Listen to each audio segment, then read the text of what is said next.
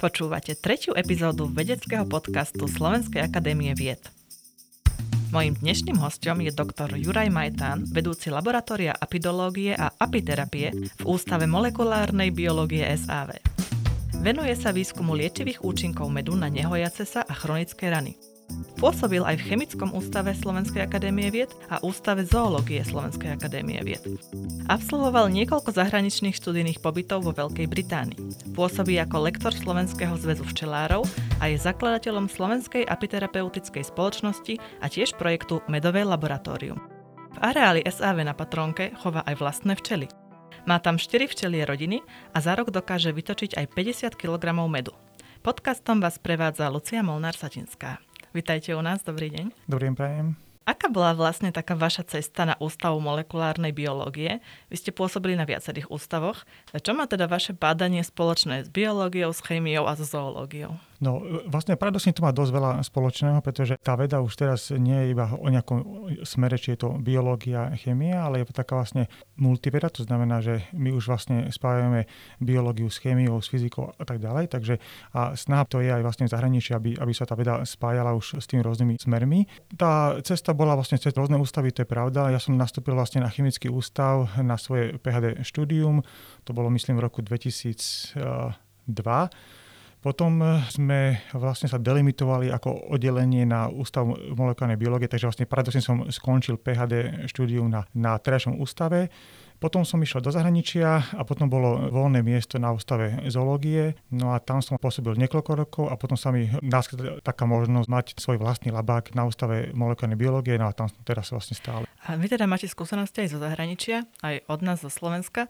Tak myslíte, že je tendencia skôr mať tie ústavy takto delené proste na tie tradičné vedy ako chémia, biológia, zoológia, alebo sú to tie spájacie výskumné centrá, kde sú odborníci z rôznych tých odborov?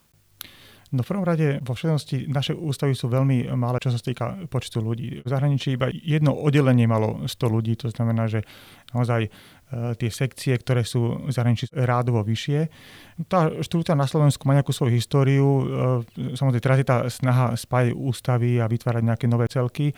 Ale u nás všeobecne na Slovensku plne ľudia majú radi taký ten konzervatívny štýl, že už keď tam vlastne robia a robia na tom pracovisku mnohokrát celý život na tom istom. To znamená, že v zahraničí bežne ľudia niekde robia 2 roky, niekde 3 a stále vlastne fluktujú. U nás je to skôr tak, že byť vlastne na jednom ústave stále, čo nie je moc zasa na jednej strane dobré, pretože človek ako keby strátil taký ten kontakt s tou druhou realitou, ale zasa na druhej strane človek má takú istotu, že tam je a že môže tam vlastne pracovať slobodne a stále. Poďme teraz teda konkrétne k tomu vášmu laboratóriu. Vy tam testujete antibakteriálne účinky medu. Môže si u vás dať otestovať med akékoľvek včelárstvo? No, s týmto sme začali vlastne nedávno, iba pred mesiacom. Ide o to, že tá snaha vlastne pomáhať ľuďom, a teda u nás je to vlastne včelárom, ale aj bežným konzumentom, nejakým spotrebiteľom, ktorí chcú vedieť, aký med vlastne konzumujú. Tak z toho to vlastne vyplynulo aj z toho, že vlastne SAV by mala byť bližšie aj k ľuďom a k takému tomu aplikovanému výskumu, že robím niečo pre niekoho a nie preto, aby som mal nejakú jednu alebo dve nejaké publikácie. Takže tá naša veda, čo my robíme, sa len delí na ten výskum základný, kde študujeme rôzne mechanizmy, ale sme sa snažili nájsť také niečo, ako by sme pomohli tým včelárom našim a vlastne ľuďom. A tak sme vlastne založili projekt, ktorého cieľom je testovať medy, akékoľvek. Či to sú medy z Nového Zélandu, z Európy, alebo to je z Ameriky, to je jedno. Proste ten med, ak je pravý med, tak by mal mať antibakteriálne vlastnosti. Ak ten med nemá tieto vlastnosti, tak sa buď ten med nejako zahrial, alebo je ten med starý, alebo to je nejaký med, ktorý je falšovaný. Takže u nás si môžu ľudia, či už sú to nejaké firmy, včelári, alebo len bežní konzumenti, dať tento med testovať. My vlastne dáme z toho nejaký protokol a dokonca sme vlastne zavedli také ako známky kvality. Keď ten med má vlastne naozaj vynikajúci potenciál antibakteriálny, tak vtedy má takúto vlastne zlatú medailu. Aj vlastne ten včelár, ktorý naozaj robí poctivo, ale robí toho málo, že má z toho pár kíl, ale chce mať naozaj ten med poctivý a kvalitný, tak vtedy si môže takúto nálepku tam dať a tým pádom tá cena toho medu môže byť potom aj zvýšená. Takže nemusí ten včelár ísť na kvantitu, ale skôr na tú kvalitu a tým pádom aj ten konzument už vidí, že áno, tak tu má med, ktorý má nejakú nálepku, nejakú známku kvality. Viem, že tento med bude dobrý. Samozrejme, tam sú nejaké podmienky, že ten med, ktorý nám dodajú na testovanie, by už mal byť vo finálnej komerčnej podobe, to znamená, že má byť pohári s etiketou a tak ďalej. Nemôže to byť taký med, ktorý mi len dá nejakú vzorku zo súdu a teraz on povie, že on to potom bude baliť. Bohužiaľ to nie. U nás je to už vlastne finálna podoba. Momentálne sme už otestovali okolo 50 komerčných vzoriek, celkom dosť. Máme aj záujemcov vlastne z Ruska, ktorí chcú takéto veci si dať testovať. No a ten zámer samozrejme to je určené pre celý svet, takže ja si myslím, že to bude len narastať a táto metodika je jedinečná, to znamená, že nie je to také, ako že sa stanoví nejaké percento vody alebo sa stanovia nejaké látky, ktoré tam sú. Toto naše je také, že čo prinášame nejakú takú taký nový pohľad aj z tej vedy, aj pre tých včelárov, že naozaj ten med musí byť antibakteriálny a ten, ktorý je vynikajúci, tak ten si potom môže aj ten konzument kúpiť a použiť to ako funkčnú potravinu, takže nie je také, že si to potom do nejakých perníkov, ale naozaj si dá ako nalačené na tú imunitu. Práve to sa teda chcem opýtať, že aké liečivé účinky potom takýto med, ktorý má takú vysokú známku kvality, môže mať? Lebo jedna vec je, že si dávame med, keď nás boli hrdlo alebo na imunitu, ale vy hovoríte aj o liečení tých rán, takže čo všetko sú tie liečivé účinky medu? No predovšetkým my sa zaoberáme použitím medu ako liečiva, teda na také lokálne použitie. To znamená, že na rôzne rany, či už sú to nejaké pooperačné rany, zahnísané, alebo sú to aj také vážnejšie, ako sú dekubity a rôzne iné chronické rany, ale aj také bežné, ako plusgeriky. To znamená, že všade tam, kde je použitie lokálne toho medu a kde sú nejaké baktérie, tak ten med pôsobí, pretože med má úplne ideálne zloženie aj ako vlhké hojenie rán. To znamená, že naozaj trónu pokrie, ťahá ten exudát z tej rany, ničí baktérie, vlastne tlmí zápal a redukuje aj pach, lebo tie chronické rany často páchnú a ten med vlastne absorbuje ten pach. Takže med je vynikajúca aj z hľadiska toho, že má multifaktoriálne pôsobenie, takže nie je to iba na báze jednej molekuly, ale tam pôsobia rôzne mechanizmy. Ako si to máme predstaviť, že to sa tá rana natrie medom a ešte sa potom prikrie nejakým obväzom, alebo to naopak iba má ostať ako keby na vzduchu? Tá rana sa priamo natrie tým medom. Ide ale o med, ktorý je sterilný, tzv. Medicínsky med, ktorý je vysterilizovaný teda bez nejakých viabilných baktérií a spór, ktoré by tam mohli teoreticky robiť nejakú šarapatu, ale ešte nie sú nejaké vedomosti o tom, že by tie baktérie v mede, ak sú nejaké spory, spôsobili v tej rane nejaké botulizmus alebo iné veci. To znamená, že sa priamo natrie a potom sa tam dá sekundárne krytie a podľa stavu rany sa vlastne potom robia také prevezy, kde ten med sa potom aplikuje po jednom dni, po dvoch dní opäť. Čiže na také vážne rany to je v podstate so zdravotníckym personálom, že to asi nie je tak, že si človek sám kúpi fľašku medu a natiera niekoho doma, kto má nejaké rany, alebo že kedy je vlastne ten rozdiel už naozaj to zdravotnícke použitie a kedy to je také, že môžem si na popáleninu dať med. No čo sa týka hojenia takých tých chronických rán, tak to je komplikovaný proces, ktorý trvá niekoľko rokov a ten chirurg môže vyskúšať celú plejadu rôznych produktov, rôzne hydrogely a rôzne náplaste a podobne, ale bohužiaľ často to je nad tým, že rana je stále otvorená, stále zahnisaná, sa nehojí. Takže ľudia už pristupujú aj k rôznym alternatívnym, aj keď ten med nie je vlastne ako alternatíva, my to chceme dať ako voľbu prvú a nie ako poslednú. Teoreticky sa ten med sa môže dať aj bez toho, že by bol sterilný, keď mám nejakom domácom prostredí a ja nemám prístup k tomu medicínskemu medu, len tu sa prichádzame k tomu, že ten med musí byť naozaj pravý.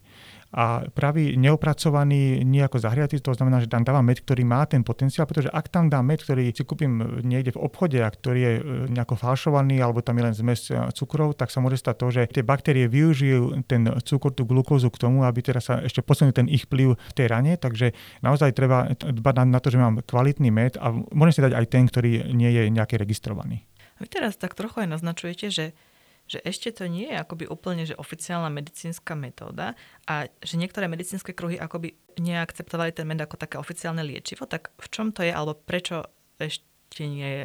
Med je už registrovaný ako zdravotnícka pomôcka a jeho niekoľko druhov týchto medov a teda je oficiálne priznaný, aj sa používa, ale nie v takej miere, ako by mohol sa používať. To znamená, že tí chirurgovia alebo tí dermatológovia málo o tom vedia a tá naša snaha aj nás vedcov je taká, že aby sme teda forcirovali, že ten med je naozaj účinný, bezpečný, bez nejakých vedľajších účinkov. Už aj my vidíme, že naraz to používanie je trošku väčší, ale tu musia aj vlastne aj samotní pacienti tých lekárov osloviť o tom, že počula som alebo počul som, že med sa používa, že čo vy na to, tak tomu chirurgovi ide o to, aby tá rana sa zahýbala, tak samozrejme to je jedna z tých volieb. To znamená, že med tu je, len to používanie nie je také, ako by mohlo aj byť. Začiatkom tohto roka preletela médiami taká správa, že slovenský med z nejakého konkrétneho včelárstva má podľa vašej analýzy lepšie antibakteriálne výsledky ako ten najznámejší antibakteriálny med, ten tzv. Manukový med z Nového Zélandu. Tak ako ste na to prišli? No, ako ste našli takýto med? Tak to bol jeden z mnohých. Tie naše medy, hlavne také tie medovicové medy alebo také tie zmesné medy sú vynikajúce a ten antibakteriálny potenciál je na úrovni toho manukového medu, ktorý je najdrahší, najznámejší med. Práve to, že niekedy je tam viacej reklamy okolo tých produktov, ako naozaj to je účinné. Aj keď manuka je účinná, samozrejme je to med, ktorý je najviac testovaný, najviac analyzovaný, ale tie naše medy slovenské sú tiež výborné a bežne vedia konkurovať. To znamená, aj keď ten mechanizmus účinku je trošku iný na iných molekúl, ale pre nás je dôležitý ten samotný výsledok, to, že vlastne eliminuje ten biofilm, eliminuje tie baktérie z tej rany. Takže teoreticky každý med sa môže stať menom medicínskym, ak teda potom sa ďalej s tým pracuje, sa to potom môže plniť do nejakých vlastne Falconov túb a potom samozrejme tá registrácia samotná je pomerne dosť drahá, aj taká náročnejšia, pretože tam musíte dávať tzv. CE marking tomu danému medu, čo je pomerne komplikovaná záležitosť. Ale sa to dá. My sme už tak ďaleko, že tiež ten med vlastne plníme. No a sme spojení s firmou, ktorá do toho chce investovať a chce ísť tým ďalej, takže chce vlastne priniesť na trh už aj náš medovicový med, ktorý by bol CE marking, teda vlastne registrovaný a ktorý by bol zároveň teda medom medicínskym. Teda čo to môže znamenať pre slovenský med v takej akoby svetovej konkurencii, že bude ten med a včelárstvo zo Slovenska lepší biznis, alebo že to bude ešte lepší liek, že aké sú. Čo si myslíte, aké sú také prognózy? Toto celé smeruje k tomu, že tá cena medu, ktorá je tu nastavená, je proste veľmi, veľmi nízka. Aby sme my nejaký med alebo nejaký včelí na východe predávali 3 eurá za kilo medu je proste šialenosť, keďže tie náklady sú okolo 3,50 a aj viac. To znamená, že naozaj tu ľudia idú len po cene, ale si musia to uvedomiť, že keď chce mať niečo kvalitné, tak to niečo aj stojí. A potom sa stáva to, že mnohí to včelenie nechávajú tak, pretože keď majú predať med za 3 eurá, to sa im proste neoplatí a sú v mínuse. Takže tá naša snaha aj s tým medovým laboratórium je taká, že naozaj podporiť tie kvalitné medy. My sa sami hovorili o tom, čo je kvalitné, nie to, čo je falšované. Pretože nechceme ísť do takej polohy, že teraz ukazovať, tento med je falšovaný alebo nejakým spôsobom zahriatý, pančovaný a tak ďalej. My chceme vyzdvihnúť práve tie medy, ktoré sú naozaj vynikajúce a Slovensko má vynikajúce medy, ale treba ich nejako podporiť a aj ľudia, tí včelári by mali trošku viacej nejako pouvažovať, že ak ten med chcem predať a chcem predať trošku vyššie za vyššiu cenu, tak musíme dať peknú nejakú nálepku, nejakú etiketu, nejakú pekné logo alebo niečo také. Nemôže vlastne to predávať len tak, že dá v nejakom starom pohári horčičáku med bez nálepky, bez etikety, je aj taká trochu dehonestácia toho samotného včela, aj toho medu. Takže aj toto je niečo, čo sa musia naši včeli naučiť, že dať tomu trošku taký ten príbeh a dať tomu taký ten vizuál, pretože či chceme, či nechceme, každý produkt sa predáva aj tým, ako vyzerá.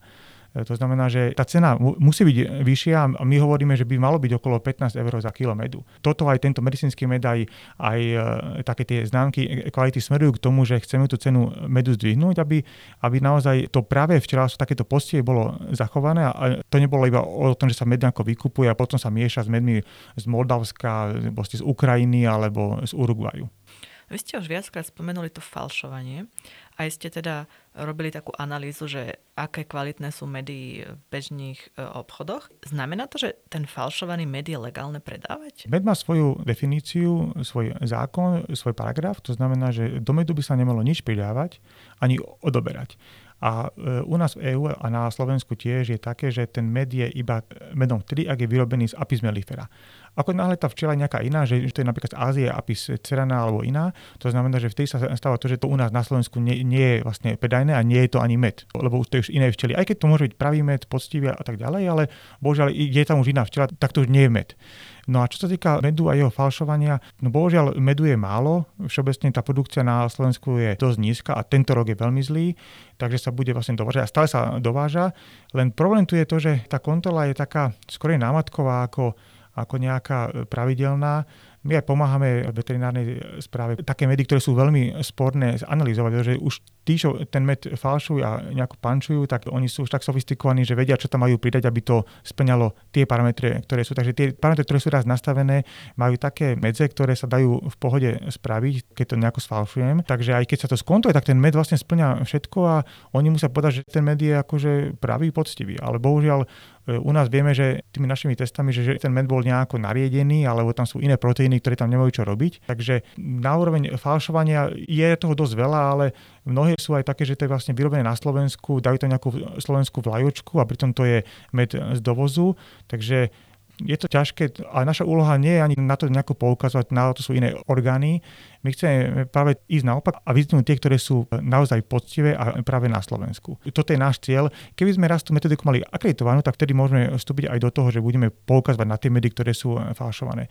Ale my už vieme z tých našich testov, že druhá väčšina, ktoré sú z obchodov, z tých ako veľkých obchodov, tak tam tie medy sú nejakým spôsobom buď staré medy, alebo to sú nejaké naredené medy, takže ten, kto chce hľadať nejakú kvalitu, tak by mali ísť minimálne do nejakých lepších obchodov, takých tých lokálnych, aj keď tam sme tiež testovali medy a tam tretina medov tiež zlyhala, takže tam síce boli pravé medy, ale boli nejaké staré alebo nejaké zahriaté, takže potom už len ostáva včelár a to tiež ruku nemôžem dať do ohňa za každého, pretože sú rôzni včelári, ktorí tiež nakupujú rôzne kamióny medu z Ukrajiny a potom to tu balia alebo nejako tvrdia, že to je teda ich med, to je ťažko dokazateľné, takže musí nájsť nejakého svojho poctivého včelára, ktorý naozaj má dobré medy a nerobí to kvôli tomu, že ide na kvantitu, ale že naozaj má ten med aj pre seba, aj pre nejakú komerciu. Teraz to vyzerá, že nájsť dobrý med je trochu ako hľadanie pokladu. No, to je pravda. A vy máte konkrétne nejakého včelára, odkiaľ vyberiete men ako osobne? Tým, že my si vlastne sami produkujeme, takže máme svoj med, takže ja dúfam, že som poctivý. Takže áno. Ale my aj apelujeme na včelárov, že s tým medom by nemali absolútne už nič robiť. Oni by ho mali vytočiť z tých plástov, nechať to postať, nech tie bublinky, nejaké tie špiny vidú hore a potom to vlastne dať už do pohárov. Žiadne nejaké čakanie, nejakého pol roka, rok, niekde v súdoch. Ja viem, že to je trošku náročné pre tých, ktorí majú toho viacej, nejakú tonu, lebo oni potrebujú sa venovať tým včelám, ale mali by to hneď baliť do tých pohárov a potom už nič nerobiť. No, že bohužiaľ tá realita je iná, že oni si to nechávajú až na zimu alebo až na budúci rok a potom to nejako zahrievajú, alebo to už je staršie, nejako to vlastne znehodnotia. A tým sa stáva, že aj dobrý med, poctivý med je vlastne znehodnotený a tým potom je už nefunkčný. Rubrika buď alebo. Káva alebo čaj? Káva. A zvyknete si ju sladiť aj medom? Nie, káva jedne s mliekom. Kvetový alebo medovicový med? Kvetový. Auto alebo bicykel? Auto. Ticho alebo bzúkat včiel? Ticho. Vo vede ste skôr solo hráč alebo tímový kolega? Skôr ten tímový kolega, pretože u nás to nie je iba na, teda všeobecne vo vede je byť iba na jednom človeku závislý celý labák, tak to je hlúposť, proste tam bude ten tím. A ja sa snažím o to, aby aj tí moji ľudia, ktorí u mňa robia, aby nejako rásli. To znamená, že nie je len o mne, že ja teraz budem mať ten projekt, ja budem prvý autor na tej publikácii. To je taká ako spoločná hra. Kedy a prečo ste začali chovať včely aj v areáli Slovenskej akadémie vied na Patronke? To ani nebolo nejaké moje že chcenie, že teraz idem do toho. Bolo to také ako, keď som chodil vlastne prednášať pre rôznych aj na školy, aj ako lektor, tak tam bolo veľa otázok toho môjho výskumu medového a tak ďalej. Veľa otázok ohľadne včiela. A ja som sa stále vyhovoral, no tak ja som síce vedec, ale bohužiaľ som není včelár, takže no a potom som si vlastne povedal, že asi by bolo dobre, keby som aj ja včeláril, pretože fakt to bolo veľa otázok rôznych. Takže pred asi 5 rokmi som do toho vhúpol, no a odtedy vlastne včelárim a ja na ústave u nás. Čo je výhoda, že tu máme fakt pekný areál, máme tu agaty, lipy, takže naozaj ten med a tá pastva pre tie včely je ako výborná. Včelkám sa darí, tak dúfam, že to bude tak aj ďalej. Ako by mala vyzerať taká ideálna krajina pre včely? Ideálna krajina, hlavne aby to nebola monokultúra, pretože sa stáva to, že tie včelky potrebujú pel. A ten pel je najlepšie, keď je roznorodý, a ten pel slúži ako hlavný zdroj bielkovín. Takže je ideálne, ak to nie je monokultúra, pretože tie včelky potom vlastne chátrajú to, ako keby sme my jedli iba jednu vlastne potravinu. To znamená, že je dobré, keď majú naozaj kvietky, stromy, nejaké rôzne iné zdroje. Tento rok sa objavili včely aj v prezidentskej záhrade, také prezidentské včely. Sú súčasťou projektu Mestské včely, ktorý realizuje Centrum environmentálnej a etickej výchovy Živica. Ako sa vy pozeráte na včely v mestách a na takýchto akoby prominentných miestach? Tie mestské včely, je to taký trend posledných pár rokov. Ja to len vítam, aj keď sú rôzne na to názory, že to posledne už nie sú včely, ktoré sú v meste, ale tá skladba aj toho prostredia, botanika, ktorá tu je, tak tým včelám sa tu celkom darí a dokonca aj tie medy vyhrávajú rôzne súťaže kvality alebo chute, takže čo my testujeme, tak ten med je naozaj vynikajúci. Mali sme aj med od pána primátora, tak ten med je tiež vynikajúci aj čo sa týka toho antibakteriálneho potenciálu, takže tie medy sú fakt dobré. Zároveň už ste to spomenuli a všelikde sa to aj píše, že tento rok je pre včely mimoriadne zlý. Prečo to tak je? No tento rok to bolo naozaj zlé, aj keď teda ani nie ako pre včely, skôr je to, že včelky sa vyvíjali veľmi dobre. Akože aspoň u nás to bolo vynikajúce, boli v dobrej kondícii, len bohužiaľ prišiel mráz niekedy v marci, agát všetko pomrzol a hlavne v Maďarsku to bolo dosť veľké straty, pretože tam je hlavný zdroj agátu, to znamená, že naozaj tam to je cítiť. Mám si to predstaviť tak, že slovenské včely chodia na agát do Maďarska? No keď sú na tých hranicách, tak áno, ale oni tak doletia maximálne 5 km. Ale to je vlastne všeobecne Maďarsko, Poľsko, Česko hlásia veľké straty. To znamená, že nie je to len u nás. Bol tam ten mráz v marci, no a potom bohužiaľ bolo také počasie niekedy v júli, kedy stále pršalo, bola zima, takže aj keď kvitli stromy, lípa a iné, ale bohužiaľ včelky chodili na to veľmi málo, pretože bola zima, dážď a naopak na severe museli ešte aj tam vlastne pridávať včelkám sirup alebo nejaký med, ktorý mali ešte. Takže tá situácia teraz je veľmi zlá. Myslím, že najhoršia za posledných 25 rokov alebo tak. Takže toho medu je veľmi málo a sa hovorí, že ani slovenský med už na Vianoce nebude v obchodoch, takže to bude všetko len dovoz. Ale čo mám informácie, tak napríklad Francúzsko je na tom veľmi dobre, takže tam je medu dosť. Tak bolo to asi také u nás taká tá stredná Európa možno, ale je to dosť výrazná strata. A to je predpoklad, že to takto bude pokračovať, alebo to sa stáva, že je taký rok a potom to bude lepšie zase? Každý rok je iný. Ako niektorý rok je perfektný, niektorý rok je veľmi zlý. Raz tie včely nejako nevydrží a raz potom je zasa pastva je zlá, alebo zlé ako počasie. Takže tam je veľa faktorov, veľa premených, ktoré na to zohrávajú úlohu, či teda bude mať ten med alebo nebude mať ten med a či včelky prežijú. Pre nás je vlastne dôležité, aby tie včelky prežili, tak či už máme nejakých 5 kg alebo máme viacej kg, tak to už je jedno, ale aby tie včelky vlastne prežili. To je základ. Vy viete, aký by bol ten svet, keby neboli včely?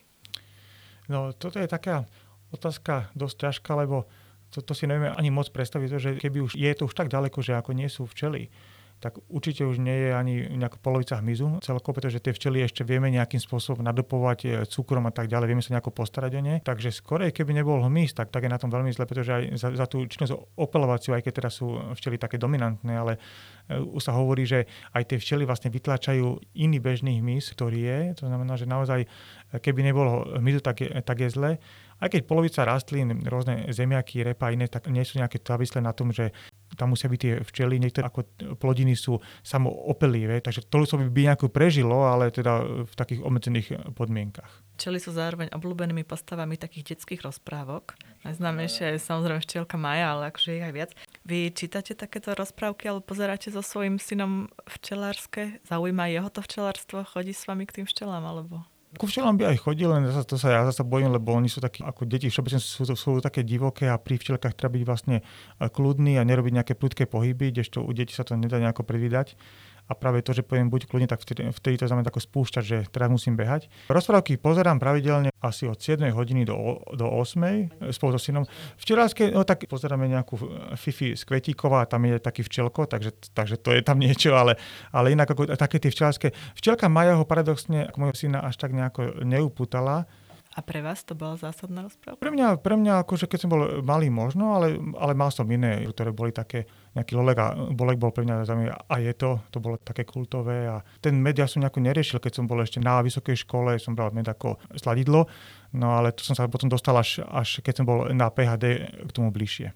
No a vy teda teraz rád konzumujete med a v akej podobe ho teda akože s čím si dávame? Viete čo, my máme toľko medu u nás, že už ten med si... Dávam si ho do čaju hlavne, potom na ráno, ale že by som ho teraz nejako konzumoval vo veľkom, to nie, pretože u nás je to fakt premedované. Máme toľko vzoriek, plná ladnička medov a inde, takže tých medov je dosť a aj rôzne chute a rôzne maškrtky, ktoré sú z toho a príchute a tak ďalej. Medu sa venujem, ale aj konzumujem, ale nie v takých množstvách ako mnohí iní.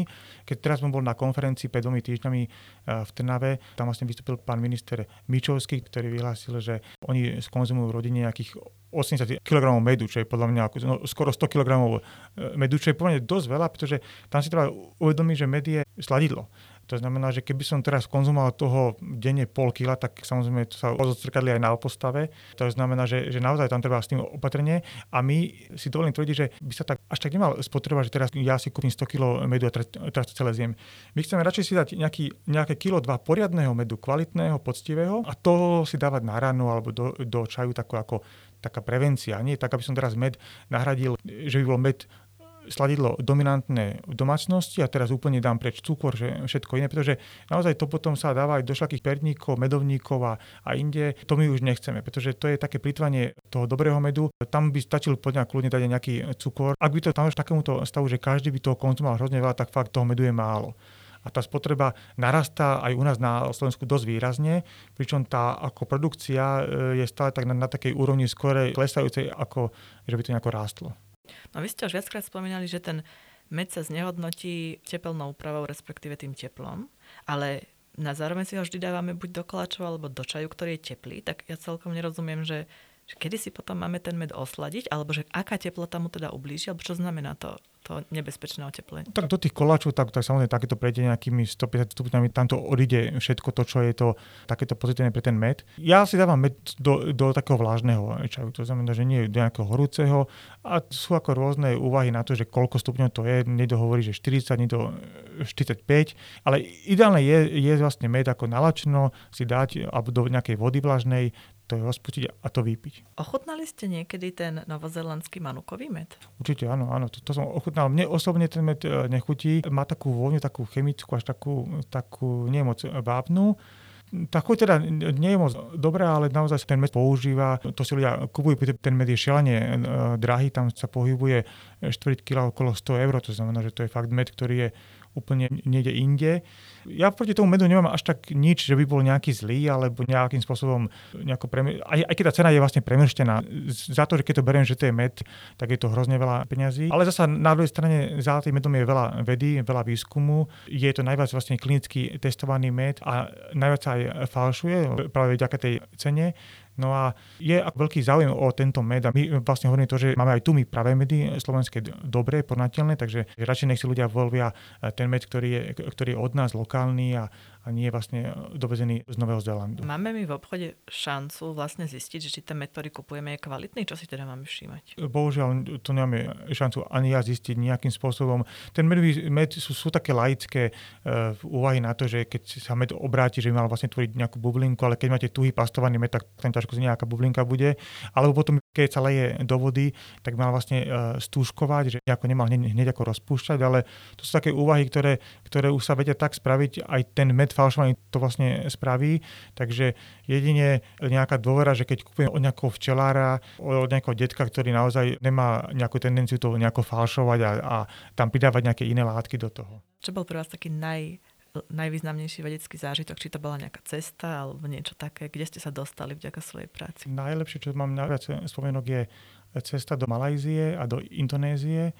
To boli také krajiny, ktoré fakt tam tí ľudia, aj ten výskum síce nie na takej úrovni vysokej, ale taká tá pohostinnosť a taká tá tí ľudia, že sú takí úplne uvoľnení, bez nejakých stresu, my sa to furt naháňame, furt rýchlo do obchodu, rýchlo do roboty, nejakú publikáciu a tak ďalej. A tam sú tak ľudia žijú takým pokojnejším spôsobom života. A pritom tá príroda tam je krásna. Tam tie pralesy, aj tá fauna a flóra je úplne krásna. Rubrika Veda versus viera. V čo veríte? V Boha. Ak by ste si mohli vybrať jedno iné vedné odvetvie, ako mikrobiológiu povedzme, tak ktoré by to bolo? Fúha, ja som inklinoval na vysokej škole aj ku chemickému inžinierstvu, takže možno toto. Takéto veci chemické ma celkom bavili. Ja som musel veľmi zvažovať, že kam ísť, ale tým, že vlastne otec, aj mamina, aj brat, sme vlastne všetci mikrobiológovia, tak tam zavážilo asi to. Aj keď teda otec bol proti tomu, aby sme išli vôbec do vedy, pretože videl, že vo vede je málo peňazí a veľa roboty, ale nakoniec sme to vlastne... Čím viacej nám hovorí, že chodí na ekonómiu, na právo, tak tým sme vlastne viacej inklinovali tej vede. A teraz to nelutujete? No nie. Ja v živote nič nelutujem, aj keď veci boli niektoré, ktoré mohli byť inak, ale ja to verím tak možno tak osudovo, že čo malo byť sa stalo a asi sa to stalo pre niečo, pretože že niečo čakalo lepšie. Takže, ale tá veda je vlastne krásna a my sme aj vlastne s bratom robili počas svojho PhD veľmi veľa na tom. Sme chodili po víkendoch do roboty a bolo to pre nás niečo to, že nás to bavilo. A sme chceli ísť von hlavne. To nebolo také, ako teraz, že máte rôzne schémy, môžete ísť už v podstate z vysokej školy na rôzne stáže. Vtedy ste naozaj museli písať veľa žiadostí na nejaký postdoc alebo cez námo sa tam nejako dostať. Teraz sú tie možnosti otvorenejšie, ale zase to vidím na tej strane, že tí mladí, ktorí prichádzajú, majú aj nejaké chcenie, chcú aj vedu robiť, ale nedajú do toho úplne všetko, lebo ja to beriem, že majú proste iné obzory, veľa je tu možností iných a ten svet je taký farebnejší. My sme ho trošku mali taký ako čierno-bielý, u nás to bola veda, robota, to bolo a nejaké brigády, samozrejme sem tam cez víkendy, keď sa dalo, boli nejaké peniažky, ale to bola hlavne veľká dejna furt. Je naopak nejaká veda, ktorú by ste nerobili, ani keby vám zaplatili strašne veľa peňazí? Čo ja viem, také nejaké programovanie mi v živote nešlo. Že naprogramovať v Pascale nejakú bežný nejaký vzorec, to som úplne... A tí mladí, ktorí to vedia spraviť a tie veľké programy, čo sú, tak to klobúk dole pre mňa. Ja toto som úplne zle, že na tom zle. Keby ste zrazu mali nečakanie hodinu voľného času iba pre seba, mohli by ste byť kdekoľvek, čo by ste robili? No keby sme mali iba hodinu času, tak práve že skoro nič asi. Pretože hodina času je dosť veľký luxus a ono, človek, keď je slobodný, tak si ten čas nejako manažuje aj sám. Potom, keď je vlastne ako ženatý alebo nejako vydatá žena, tak človek už musí trošku nejako si aj myslieť na toho partnera. No a keď má deti, tak úplne už nie je nejaký pánom svojho času. A keď sa človek ešte aj chce venovať tým deťom, tak ten čas je úplne neúprostný a to je rýchlo z roboty, rýchlo von, rýchlo variť, takže ono to je všetko také ako nalajnované, že človek potom, keď má nejakú hodinu čas, tak ani vlastne nevie, čo má robiť, len tak si sedí. Takže. Ale keď mám teraz čas, tak teraz som trochu prevedol bicyklu, pretože aj počas korony sa teda dalo ísť na bicykel hlavne. Tak teraz rád bicyklujem. A kam chodíte bicyklovať? Ja vlastne žijem v Brenelákové. A tam sú teraz také nové hráde spravené a smerom na Raču, na Bielý kríž, takže takéto len cyklístické cesty. To je taký relax. Bicyklujete aj so synom? Áno, on chce aj tu v Bratislave bicyklovať stále, lebo tu vlastne máme byt počas týždňa, lebo to cestovanie je tam šialené. Takže no, tuto v meste sa to veľmi ťažko medzi autami, ale on chodí rád na bicykle, takže vlastne chodíme spolu aj my. Ale nie na Bielý kríž, až teda také nejaké dlhé trasy, ale tak okolí, lebo on ešte vlastne malý, má 6 rokov a niekedy mu vlastne robí problém, čo je vpravo, čo je vľavo, takže na takých cestách je dosť aj teda zlé. No. Ináč to robí problémy aj mne a to už som dospelá. Ja ho chápem. Dobre, na záver by som vás ešte poprosila, či by ste nedali našim posluchačom a posluchačkám nejaký tip na knihu alebo film, ktorý vy máte radi? No, ja sa priznám, že ja rád čítam také knižky o zmysle života, respektíve takúto históriu, ktorá bola vlastne v koncentrákoch a tak ďalej. Takže všetky tieto knižky, ktoré sú, či to má nejaký zmysel života, alebo syn, ktorý nasledoval svojho otca, to som vlastne teraz čítal. Všetko to je vlastne z obdobia vlastne druhej svetovej vojny a z koncentrákov, takže tam si človek vlastne tak uvedomí, že taký ten zmysel života, že či nové auto, aké auto, alebo nejaký nový dom, alebo takéto, takže trošku tak nejako zastaviť a sa zamyslieť nad tým, že či potrebujem k tomu tieto nejaké materiálne statky a tí ľudia, ktorí boli kedysi tam, to bolo o prežitie, nie o tom, či máme nejaké nové veci, takže takéto rád čítam a potom čítam rád vlastne Robina Kúka, to je také z medicíny, také romány, no, to je fajn tiež, ale toho času tiež není na to veľa, ale teraz som si dala taký záväzok, že aspoň raz mesačne to jednu knižku musím dať. Ďakujem veľmi pekne.